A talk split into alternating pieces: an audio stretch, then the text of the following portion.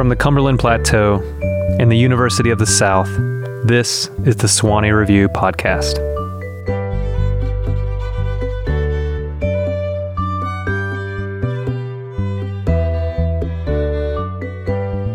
So I'm here today with Christopher Spaide for the Sewanee Review Podcast. And Chris, you're here in Sewanee for this year's Aiken Taylor Award in Modern American Poetry, where we've all had the great pleasure this week of celebrating the work of Garrett Hongo.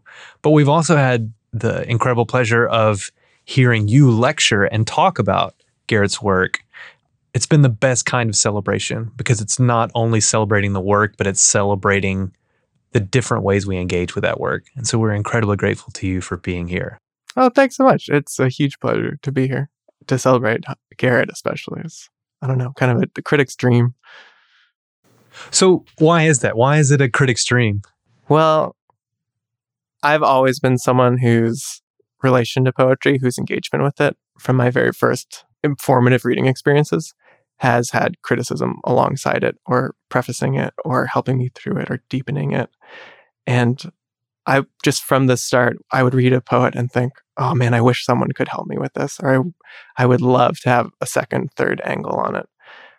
And you get those in such sparing chunks with poets. Maybe you'll have a great reading of one poem, a fantastic review of one book that can spend 2,000 words on it.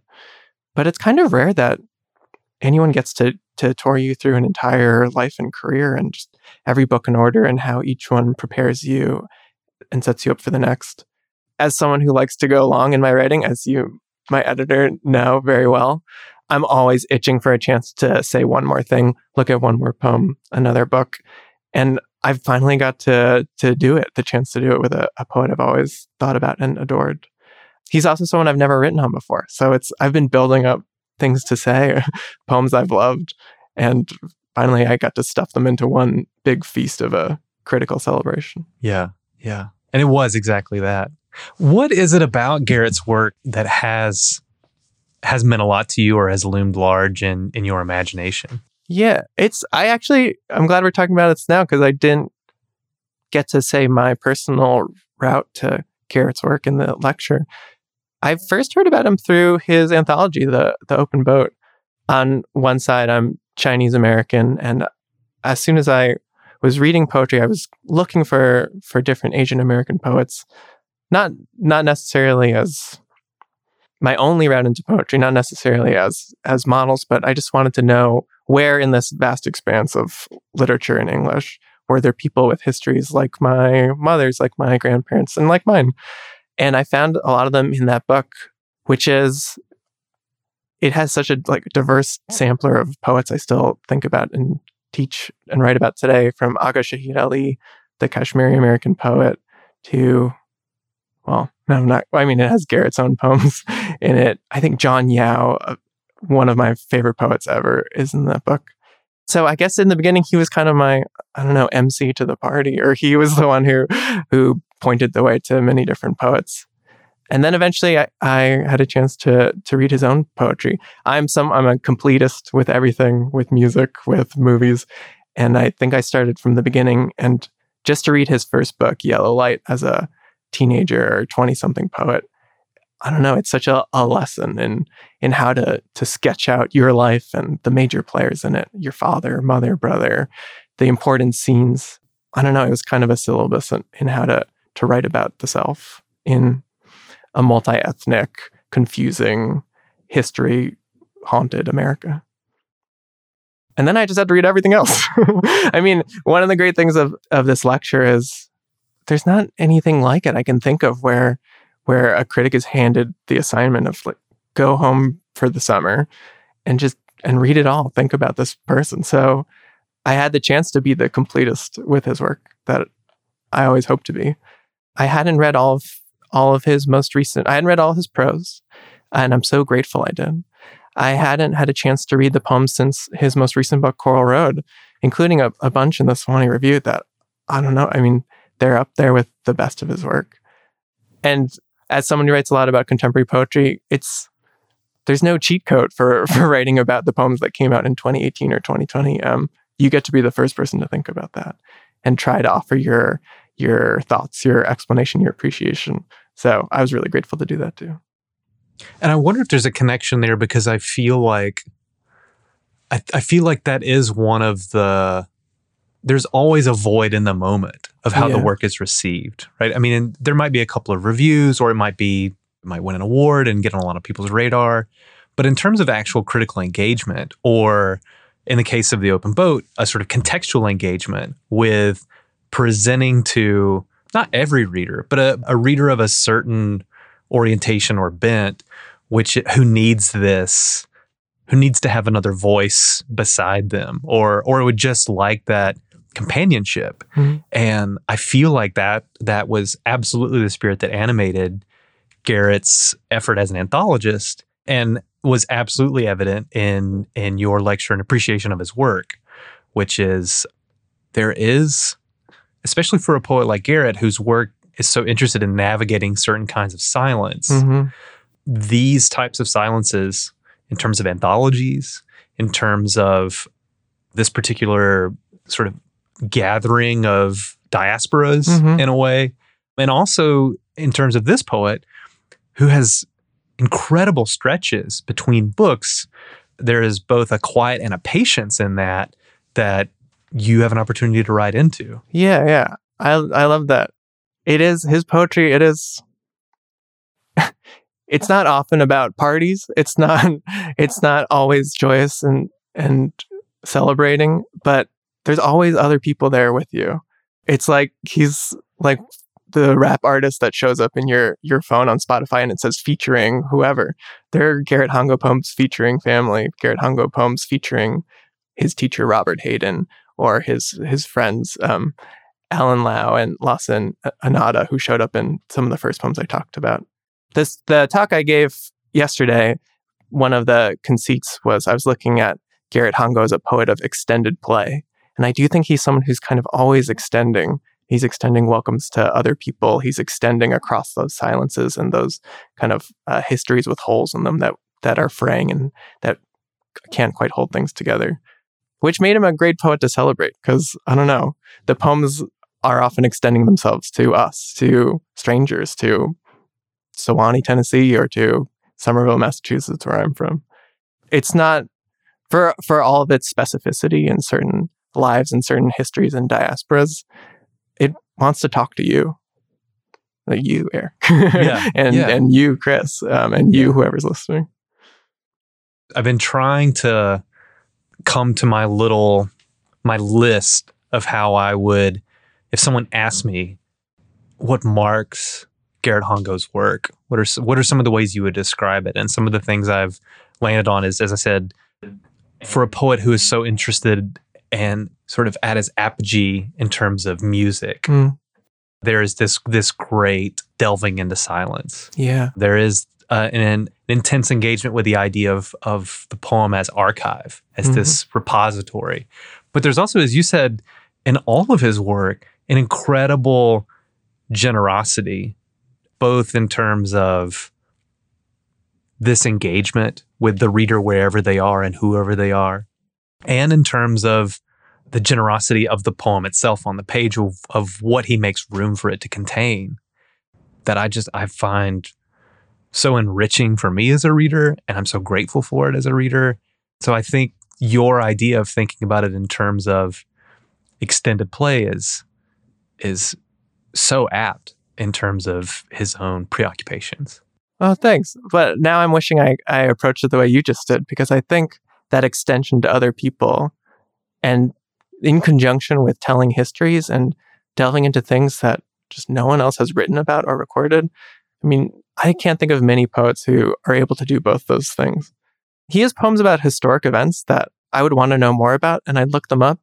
And I would on Google, I would just get his poems because he was the first person to to note it down he would base poems off of stories heard secondhand, newspaper clippings, uh, collages of, of different voices and and ephemera he found. And in some ways, he's one of our great poet historians and poet, I don't know, anthologists, even in the work of his own poems. And then to share that with us, to make that so available and open for a reader, There's an interview I found with him where he says he writes for the uninitiated. Uh, and I think that's a very, I don't know, that's a hard thing to do in contemporary poetry. There's a lot of knowledge assumed, a sense of coolness, maybe, or certain tastes assumed. But I think he is trying to write for just about anyone who wanders into his reading or opens one of his books.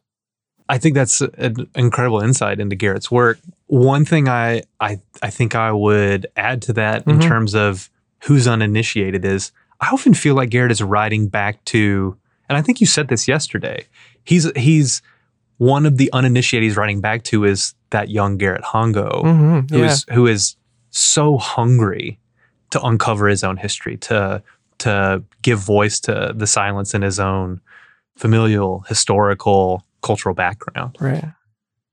Yeah, writing back to him, writing back to a father and a grandfather who didn't speak the English he was trained to speak or didn't speak the English of the they didn't speak in the I mean who does? They didn't speak in the blank verse of Milton and Wordsworth. They didn't speak in Whitmanian unrolling sentences.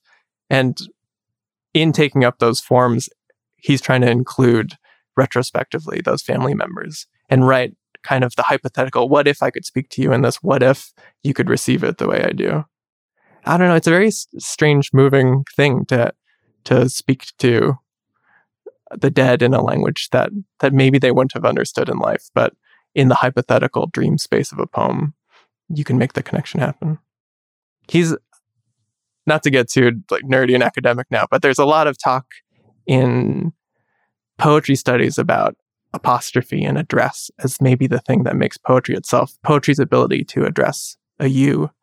And I don't know, his poetry is so rich for thinking about that because he's so often speaking to something that's not there or something that couldn't quite be there the way the poem imagines it. But he makes that so vivid. One of the poems I talked about yesterday, O-Bon Dance for the Dead, it's a poem about how he has no traces, no evidence to work with when he's speaking to his family members. But the entire time you read it, you it's as clear as a phone call, um, or as intimate as a conversation at the dinner table. It kind of gets you to forget that that maybe he doesn't have these memories and photographs and practices he wishes he had. It's an interesting kind of imagined history, imagined ekphrasis almost, mm-hmm. right? He's there's this this photo album of pictures that were never taken. Yeah. There's um I mean, I, am thinking about that the that poem in Yellow Light, Stepchild, mm-hmm. right, which is very much about, which is an incredibly ambitious attempt for a, a, poet as young as he was. Oh yeah, of collage and historical document and asking really seeking questions about in the aftermath of this silence and in the absence of documentation in the absence of storytelling what is my responsibility? Sure yeah. And i think he he does it i mean as you said just the active imagination required for that excavation is incredible but then to do it in a way that that makes you feel as if you don't have to clear this impossibly high bar in terms of your knowledge either of of poetics or your knowledge of of the subjects he's uncovering for you. Right. Yeah. I'm so there's some poems I would read in Yellow Light and all the books as I was rereading this summer, and I was so glad. I'm so glad that Garrett Hongo wrote these poems, so I don't have to. I'm so glad. So in Stepchild, he offers he gives a syllabus of Asian American literature partway through. He says these are the 10 or 12 books I think we've been working with. And then he lists them. And it's, I mean, that's better than any, I don't know, Twitter recommendation of right. books to read or listicle of these are the 10 to 12 Asian American books you need to read. It's a poem that, that goes through the history of immigration from the Chinese Exclusion Act to now. And again, that's as a someone who's an educator and a teacher, I'm I'm so glad that there's a poem that I can present to students to bring them through that history and show how it was navigated by someone who feels it so viscerally instead of just sending them the Wikipedia page for the Chinese Exclusion Act, which is one form of education, but it's it's not the lyric, embodied, historicized version. As we're talking about Garrett's work, I'm I'm already it's the question I was going to ask you about how do you find your way as a critic, I think is already emerging very clearly because I, I feel like we already see some of your preoccupations as yeah. a as an educator, as a completist, as a practitioner. But I, I am curious, just your role as a as a scholar and as a critic, both of contemporary literature, but you've also written on Wallace Stevens. You've written on James Merrill, and so there is a there's a deep engagement on your part with an incredibly wide swath of American poetry and poetics. And what I'm I'm grateful to you for is that often you're writing toward authors and into the spaces those authors occupy that haven't been talked about, Mm-hmm. that are discoveries for me in the work. So I'm I'm curious, you know, about your own about your own curiosity as a critic. You know, what how do you find your way into the things that you've been curious about as a as a scholar and a critic? Oh, I think the real irresponsible answer is I find things by not doing my work. I find things by when I should be working on an academic essay, I'm instead scrolling through Twitter or leafing through a journal or answering texts from friends who are like, Have you heard of this person? So apologies to my academic commitments as I go chase every possible distraction. I don't know. It's hard to say. As I said earlier, from the start, I always approached the art of poetry with the criticism of poetry. The first, my first model for any writing on poetry was an academic. It was great reviews, Hmm. uh, which was I, a lesson I had to unlearn as I had to write my first academic essays. And all I wanted to do was say punchy, quotable things with maybe not much depth, but maybe a great sound. And I, I think maybe that's still the way I, I I think about poetry is I, I want someone's take on it. I respond to recommendations and insults and pans of poems. I, I guess I just follow wherever people are enthusiastic about poetry. The a sad truth about contemporary poetry today is that even the books that you think are the hugest books, the books that everyone's talking about, they maybe only have two reviews of them written. They probably don't have a deep considered two to three to five thousand word piece on them. And it's that seems a tragedy to me. That's not how it was 20, 40, 50 years ago. Um, you can look up any famous book from mid century, and there's eight to 10 people writing about it, and it's fantastic poets and critics. And I guess I kind of see what I'm doing is is trying to to rectify that a bit. Just even if I'm not going to get it perfectly right, at least I'm trying to say something about why people care about this book, why I care about this book. So all the books I've written about for for you, they've all been for the most part first or, or second books, and then sometimes selected books. And I'm hoping just to lay the the barest foundation for people to think and talk about these poets. I've been curious about that because I I think about my own experience, my own training, which I think tracks with yours, which is they were the books I was taught or I was encouraged to go seek out. And when I did so, I could find the the appreciation of others who had who had had similar encounters, experience with those books. But there is a there is a velocity of the contemporary moment Mhm. that that it seems like that work I think it's being I mean it's clearly being done. I mean I know you're doing it. Um I know there are there are other critics who I'd really admire who are doing it right now. I'm so grateful for the amount of great work in American poetry that's happening right now and I am so hungry for these more deeply considered engagements with that work. I sometimes wish there was a a sort of pause button every year where like there was some some conference or some Zoom where like the critics got together and said, "Okay, who's who's who's divvying up what?" And uh, you got you got five thousand words. Go long and see what happens. Yeah, I I'd be up for that too. Yeah. Sometimes I do wonder if we just took a pause on book publications for a while for everyone to catch up, what good that would do. I yeah, I it's funny because I it's not it's not as though people don't want to read about the books they love. Right.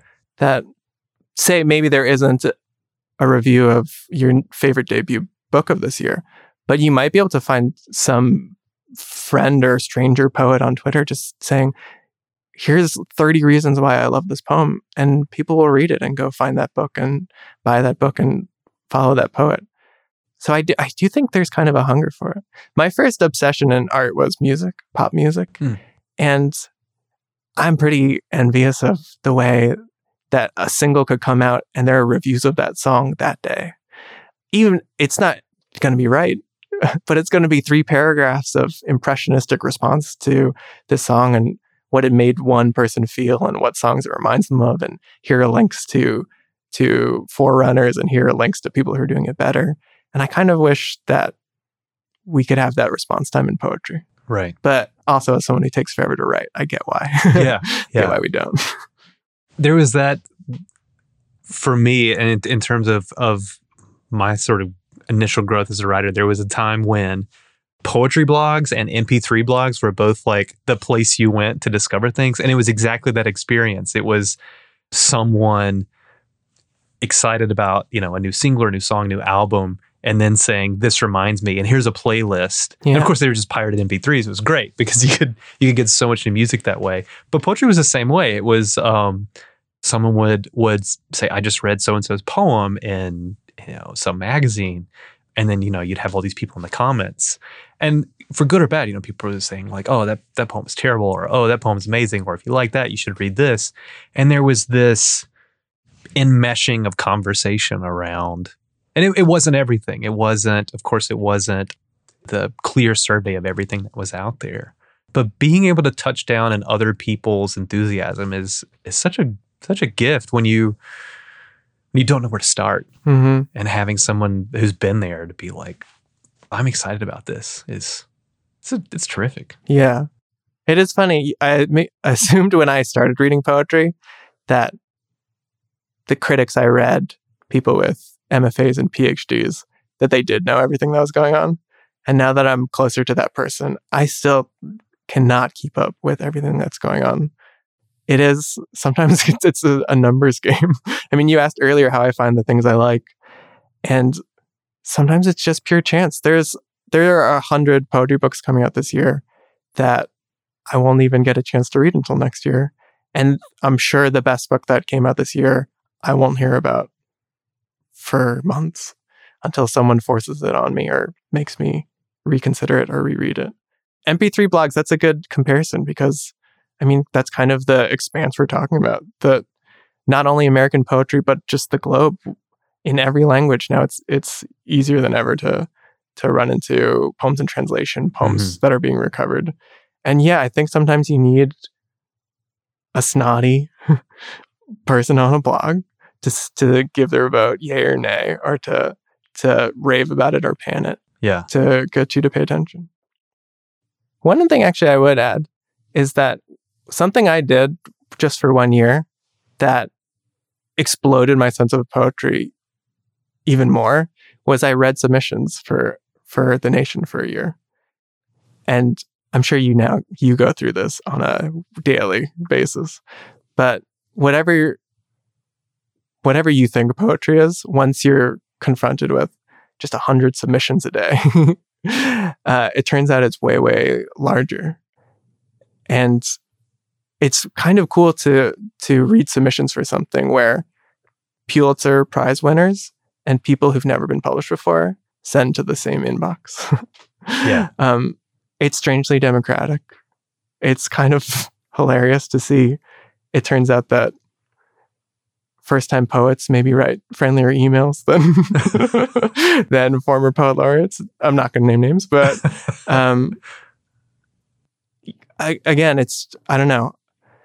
I thought earlier that that studying contemporary poetry, getting a PhD in it, would give me some purchase on that world, and it has. It's given me lots of frames and and ways of understanding it, but it just keeps on getting larger by the second. the only thing i'm that makes me sad about that is is the the lack of my own ability to pay attention I, Yeah, I wish there were more of me to to soak it all in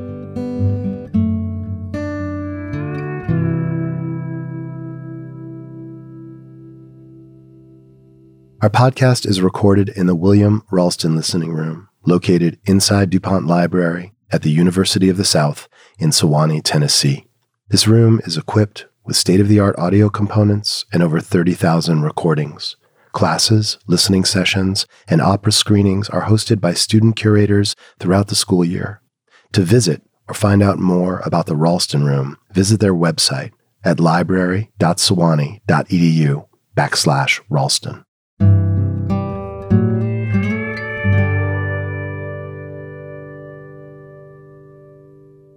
One of the great pleasures I think of not only having having you write for us for the review is that I really cherish our email correspondences about like what are you reading? And there's just there's always this sort of evolving list of I'm really excited about this book and this book is coming out and I read these poems as they were coming out in journals and and it's there's always this this evolving list of enthusiasms that I feel like in so many ways it's it's great that we live in this moment. Not only is there so much of it there is so there's so many easier ways to to talk about these enthusiasms. Whereas when I, I i feel like when i was first trying to make my way into poetry and criticism i felt like i was it was like the only thing i had was you know the past 10 years of best american poetry at the library and Yeah. that was kind of it. I didn't know where else to look outside of what my teachers would recommend to me Exactly. Yeah. And it's, I also was someone who got a, a really wide exposure to poetry through the Best American Poetry series. And it's, it's tricky when that's your, your gateway to American poetry and it has the word best in it and you don't like a lot of it. and you wonder, well, where do I go from here? Again, we were talking about Garrett's anthology before, The Open Boat. That was an early important exposure for me, but I didn't get a chance to read its its opponents. I didn't get a chance to see the anthologies that were written before or collected before and after it to I don't know to widen my sense of certain debates and sides in American poetry. So yeah, I mean one thing I'm grateful for as an academic is you get to see all of these books in some wider history. You get to follow the beefs. you get to see who was writing against who. You get to see what the sides are.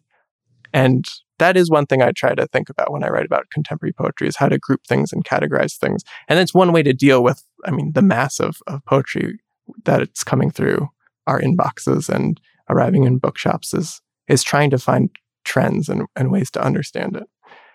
It's not being a, a weather forecaster for poetry is not something I'm great at. I'm, I think I'm someone who's more comfortable with smaller units, with telling you why I love a line, telling you why I love a poem, telling you why I love a poet. But it does seem like an important job for the critic today to do, especially as, I don't know, our sense of poetry, not just on the page, but in performance, in videos, in music, is just getting wider and wider. Well, so then that's what I'm going to ask you. You you as a as a critic of contemporary poetry, less I think because I think this is one of the things I value about your criticism is that it's it is not it's not driven by the superlative, right? It's not driven by that categorization of better or best. It's more about personal fascination for you. Mhm. Um, but I do, you know, I'm going to kind of put you on the spot, which is how's the health of contemporary poetry? Like, what's, how's it doing? How are we doing? I think it's going pretty well, with the caveat that at any given time in poetry, 90% of it you're not going to like. um, I think there's always the work of triage and sifting and criticism, finding the things you like and the things you don't. I'm glad you said I'm not a poet or a critic who thinks in superlatives because I don't. I guess I think more in, in tastes and hungers and what you want to get out of poetry. A poet I've been reading in full recently is the late poet C.D. Wright in order to, to write an essay on her. And she has an amazing line in one of her, in her first prose book, where she, someone tells her that poetry is like food and that opens everything up for her. Mm-hmm. And she says, that allowed me to not like Robert Lowell or Rocky Mountain oysters as soon as I heard that. And as someone who loves Robert Lowell and is a vegetarian and won't eat Rocky Mountain oysters, I still love that sentiment. I still love that idea that that poetry is like food and you're not going to like things no matter what. You're going to be able to learn, you're going to be able to acquire a taste for something. But there's certain things you hunger for and certain things you don't. And going to the state of contemporary poetry, I've been finding recently in the people I talk to who who hunger for poetry that that they're able to find the things they like and they're able to expand their their tastes to to realize that poetry can do things for them they didn't know they wanted or didn't know they needed. There's every 10 years brings the the alarm bells that it's over for poetry. And yet I've never found someone who cares about poetry who wasn't able to find something they liked in a new book. I mean, maybe you'll like other periods better. It's very funny to teach teenagers and young 20 somethings as undergraduates who just have like a deep, abiding connection with Wordsworth. And they just want to live that life in the hills, uh, in the lakes of England. Or I've had I've had so many students who they just T.S. Eliot speaks their language, and they I feel bad for them. They want to be J. Alfred rock. they want to roll up their trousers. Um, I'm not that guy, but I don't know. I've just I've never been concerned for poetry. There's a lot more things in the world to be concerned about, and poetry for me isn't one of them. So I will ask you though, just because you you said the word as a critic, as a reader, as a writer, what are you hungry for in contemporary poetry? Well, I do think of poetry and food as the two closest things often.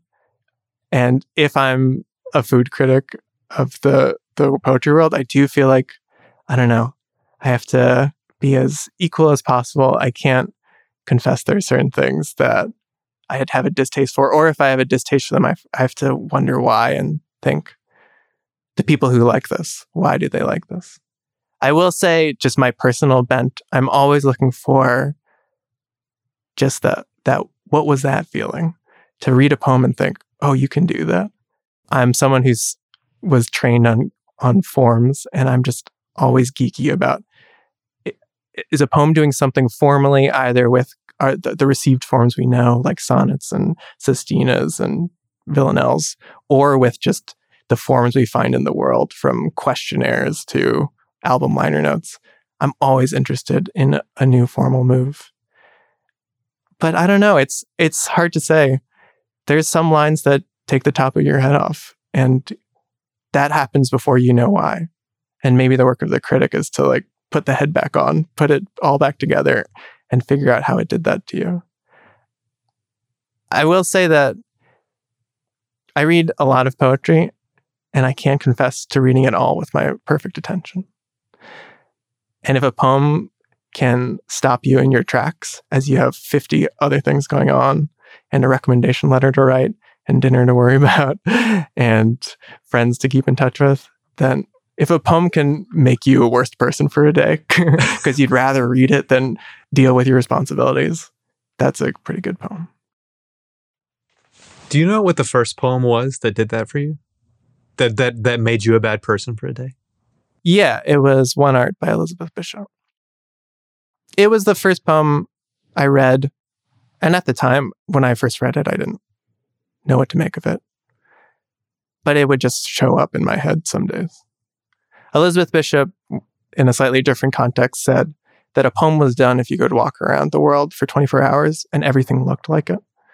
And after I really digested one art, a poem I'm still digesting decades later. But after I had, I don't know, tried it out for the first time, just everything looked like one art in a way that you'd be in a conversation with someone and it's your turn to talk and you're thinking about one art. uh, and you have to, I don't know, snap back to reality. I think it's that, yeah. And I was not a poetry person at the time. Oh. It may be, I think thousands of people can say this, but Elizabeth Bishop was one of the people that made me a poetry person by just lodging certain lines and poems and moods and thoughts in my head that I'd be in psychology class and I wouldn't be paying attention because I'd be thinking of Elizabeth Bishop. Or I'd say a phrase in conversation and I'd think, oh, that sounded good. And I'd realize, oh, yeah, you're plagiarizing, dude. you just took that from a poem you read that's added to the, the vocabulary of your life. She was one of those. And two of the other poets you mentioned, Wallace Stevens and James Merrill, poets who, after I've read them for a bit, I don't know, it's like I've picked up a, a power up in Super Mario. It's like I have my James Merrill syntax now. I have my Wallace Stevens abstraction now. In probably ways that are incomprehensible to to non-poetry people, but it seems to add to the the spaciousness of your brain and your capacity for language. Do you remember the first poet for you? Or the first poem? There were, I guess I make a distinction because there, I, I think, I mean, I was an English major and I, I read the poetry that I was assigned, but it, and this was out of my own ignorance, I just did not, I did not feel that they were they were poets who were writing for me. They were poets that I appreciated. You know, I, I read my Milton, I read my Wordsworth, I read my Blake, and I thought this is terrific. But there was both the temporal distance and the and the sort of canonical distance between me and their work that felt insurmountable. But I do remember I took a contemporary or 20th century poetry class my senior year of college. I had terrible senioritis. I skipped like I think I skipped the first week of that, of that class. sorry, sorry, Chad Davidson. Uh, Statute of limitations is over. It's got to be over, yeah. right? And we read Priscilla Becker's first book. Oh wow, yeah. And there's a poem in there, and I'm I'm sure I'm butchering the lines, but there was this moment in the poem that I remember that that the gloss of it was someone said to me once, "You can't ignore the 20th century." and then there's this break of of white space, and she says, "Watch me." Mm-hmm. And I just thought there there was I thought that was incredible. That was the poem that I I carried around in my world for for 24 hours. Of course, my world was circumscribed by the small town that I lived in, but for the world that I inhabited, I, I just I could not shake that the boldness of that, and also the and you know now I have the vocabulary for or more of a vocabulary for why that was so effective. And you know I I think about the way that has sparked my own interest in the imperative, like as a as a mood in American poetry, that instructive kind of authority, um, which I think is both asserted and undermined in so much of late 20th century American poetry. Uh, but that's one of the ones that that I've, I've, carried around for a really long time. So of contemporary poetry, I'd say, I'd say it was Priscilla Becker. Oh, that's great. And I think that's well. Now I'm going to carry that line around with me all day. I don't know, like the the best lines of poetry I know. It's it's somehow more than just a line, or it's way more than a line. It's an attitude, it's a bearing, it's a way to talk to history. Just watch me. Oh, I love that. So this is where I do want to I want to change things up a little bit and talk to you about because we talked about your work as a critic and how you got there and what you're doing now, but you're also a poet. It's not to say I say that almost like I'm not uh it's not with any surprise because I think if I think anyone who reads your criticism is going to see the the attention you pay to other people's work is to me evidence of a deep imagination, a deep well of imagination that and curiosity that I think through a slightly different approach to the mirror of who Christopher Spaide is as a writer in the world, it's it's a we see exactly how it's reflected in your work. Oh, uh, that's very kind of you to say. It's my mind is going in so many directions when I think about poets and critics and poets doing the work of critics. In some sense, I'm kind of skeptical of the idea that you have to be a poet in order to write poetry criticism. And I'm skeptical because I think now the norm is that poets are assigned to write reviews and they do fantastic jobs and they they point out things that don't come up in English classes and don't come up. They maybe they come up in craft workshops. They come up when you're sitting at the desk to write a poem. But so many of my favorite critics never wrote a poem. My one of the first critics who got me into poetry, and she eventually became one of my advisors, is Helen Vendler. And she, I think she took great pride in that. She was a, a critic who wanted to understand what it was like for this poet to write a poem. Something she would do, and I I have done this myself. I really do recommend it. When she was really trying to understand a poem, she would get out a piece of paper and a pen and she would write it out because she wanted to know what it felt like to write every new word or to write a line and then just to know that's it, that line's done. Time to move to the next. Almost in a just like a pre-conscious physical way to write out the line seasons season of mists and mellow fruitfulness the first line of Keats's To Autumn. And, and just to know that that one's done, I can move to the next one. Or even to know season of, and then the Mad Lib line is under it, and you think, what's the noun that goes there? And to think of mists. And I, I just love that in her criticism that as someone who's not a poet, that she is able to inhabit the the seat in the in the, the pen of the poet so vividly. And at the same time, I do love poets who write about poetry and know how poems are built. One of my favorite critics and one of my favorite poets was the late James Longenbach. And when he writes about a poem, he writes as someone who knows the nuts and bolts. He's someone who's very happy to get geeky about line breaks, about why why use the word a instead of the word the here, which is something a poet can go bonkers thinking about. And if I tried to explain to my aunts and uncles who don't care about poetry in the slightest, they would change the conversation. Yeah. so when I write criticism, I I am often thinking about if I were this poet, how would I construct it? Or as a poet who writes in my own way, how am I thinking about the construction? But I do hope that that people reading my criticism, they don't feel like they need to be a poet to to read this work. I mean, I, I teach poetry classes and I know that most of my students aren't going to grow up to be poetry critics or poets, but I do want them to be people who are receptive to poetry and to language generally. And I, I guess I try to write for for them to, to for those uninitiated readers. I guess. I am hoping we can carve out a little time to to hear some of your work and Yeah, talk about to. it a little bit. Yeah. I wondered if you would read a poem that was published recently of yours that I really enjoyed, which is it's called Fair Trade Sonnet. It's in a issue of Plowshares earlier this year. Yeah. Would you? I'd love to. What I will say about this poem before I read it is that sometimes you have to do things just for the pun. And I did come up with the idea of calling something a fair trade sonnet and to have it be about fair trades. I didn't know what it was going to be, but maybe as with a lot of poems I write, a bad idea gets you into it and then you find the good idea once you're in the middle of it. Fair trade sonnet. A horse, a horse, my dumb king for a horse. My brand new horse, the naysaying centrist for state senate.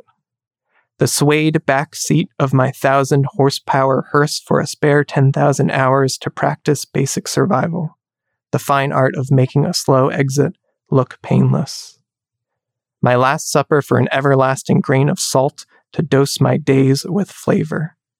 Act now, and they'll toss in tasting notes for savoring every hand that feeds you. One pinch of insult per punch of injury.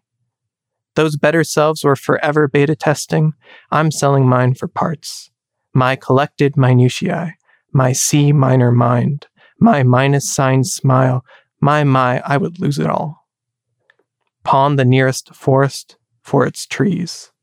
Trade in used gods for new models. On your command, I'd forfeit my firstborn, in whose colorless eyes I could be fairest of them all.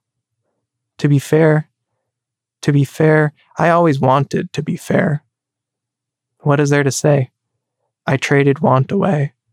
I went with fear. So you gave us a glimpse a little bit. So I want to talk about the the origin story a bit here in this poem. You said you started with the idea of of writing a fair trade sonnet. What? Yeah, I many people and poets I admire would tell you not to do this, but sometimes the first thing to come is the last line. Sometimes the first thing is a great joke. sometimes it's a simile you you come up with and you think, "Oh, I'll build a whole poem just to make the simile happen." And for this one, I think that the title came first. I actually think I- I'm a big Gerard Manley Hopkins fan, and I think I really wanted to write a poem called Terrible Sonnet, which I just thought would be funny. um, Hopkins wrote these devastating, despairing poems called his Terrible Sonnets. It- but now, if you just say Terrible Sonnet, it just sounds like a one star sonnet. And eventually, it came to the idea of, yeah, I guess writing a poem about trades you would make or exchanges you would be okay with. And as soon as it started to feel like a sonnet, I thought, oh, okay, fair trade sonnet. And I think at that point, I only had the first few lines, which were kind of these jokey, smug, self satisfied trades of, oh, yeah, my dumb king, I'll trade you for a horse. And then I think as it went along, I realized there are concessions and trades and eh, in my life that I would make and things that I would allow. And what's there underneath it? Why would I why would I give up certain things? Why do any of us give up certain, I don't know, liberties or values or possessions?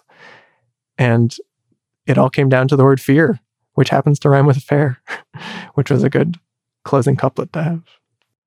Well, and that's, I mean, one of the things that's, that strikes me in reading the poem is there is, and, and I'm thinking about what we were talking about earlier, there is a kind of in on the joke generosity of the language is familiar enough, you know, a horse, a horse, my dumb king.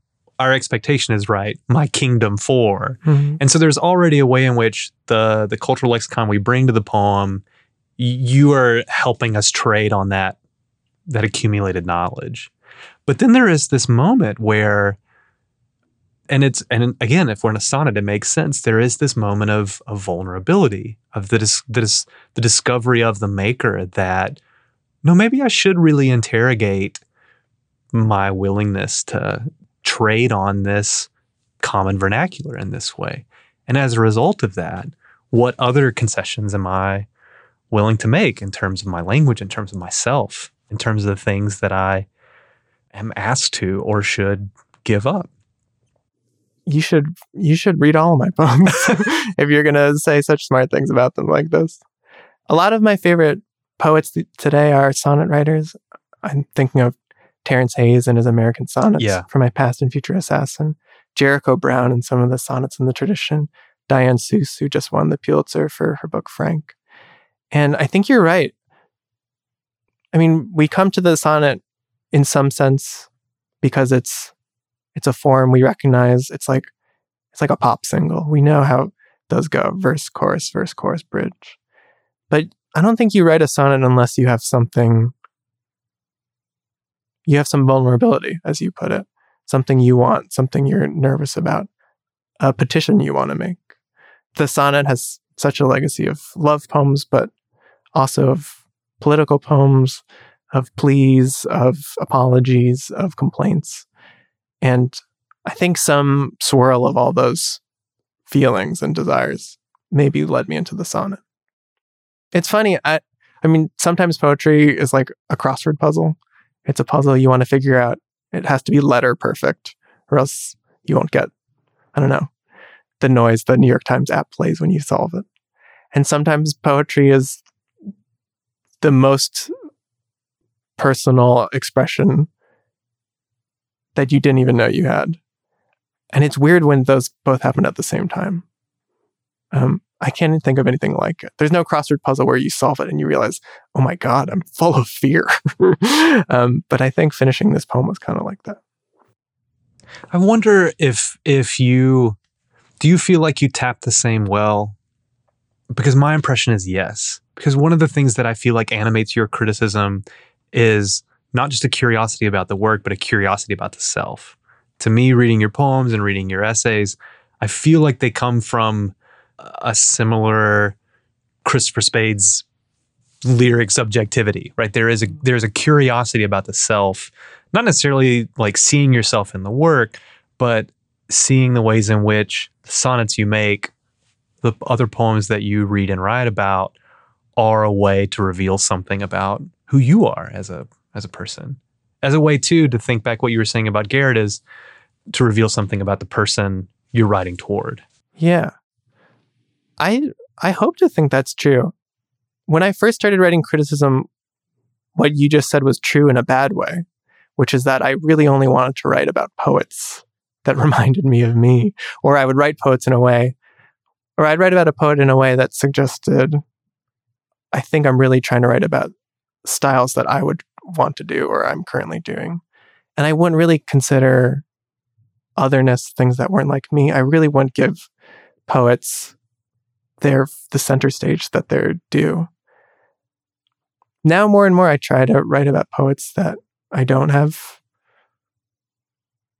everything in common with or poets where if I were to impose my own sensibility and taste on them, you just know. It just wouldn't make sense.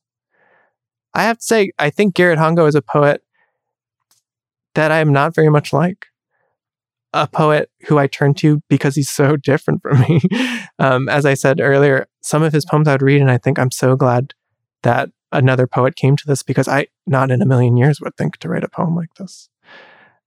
And then maybe the way that a lyric sensibility in my criticism comes through is is someone confronting something they don't know how they they could have done.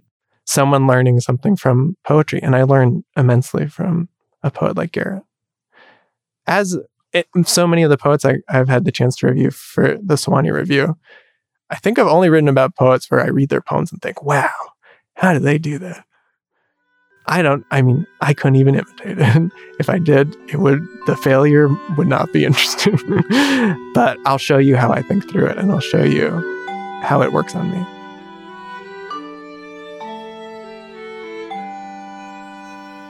Thank you for listening to the Sewanee Review podcast.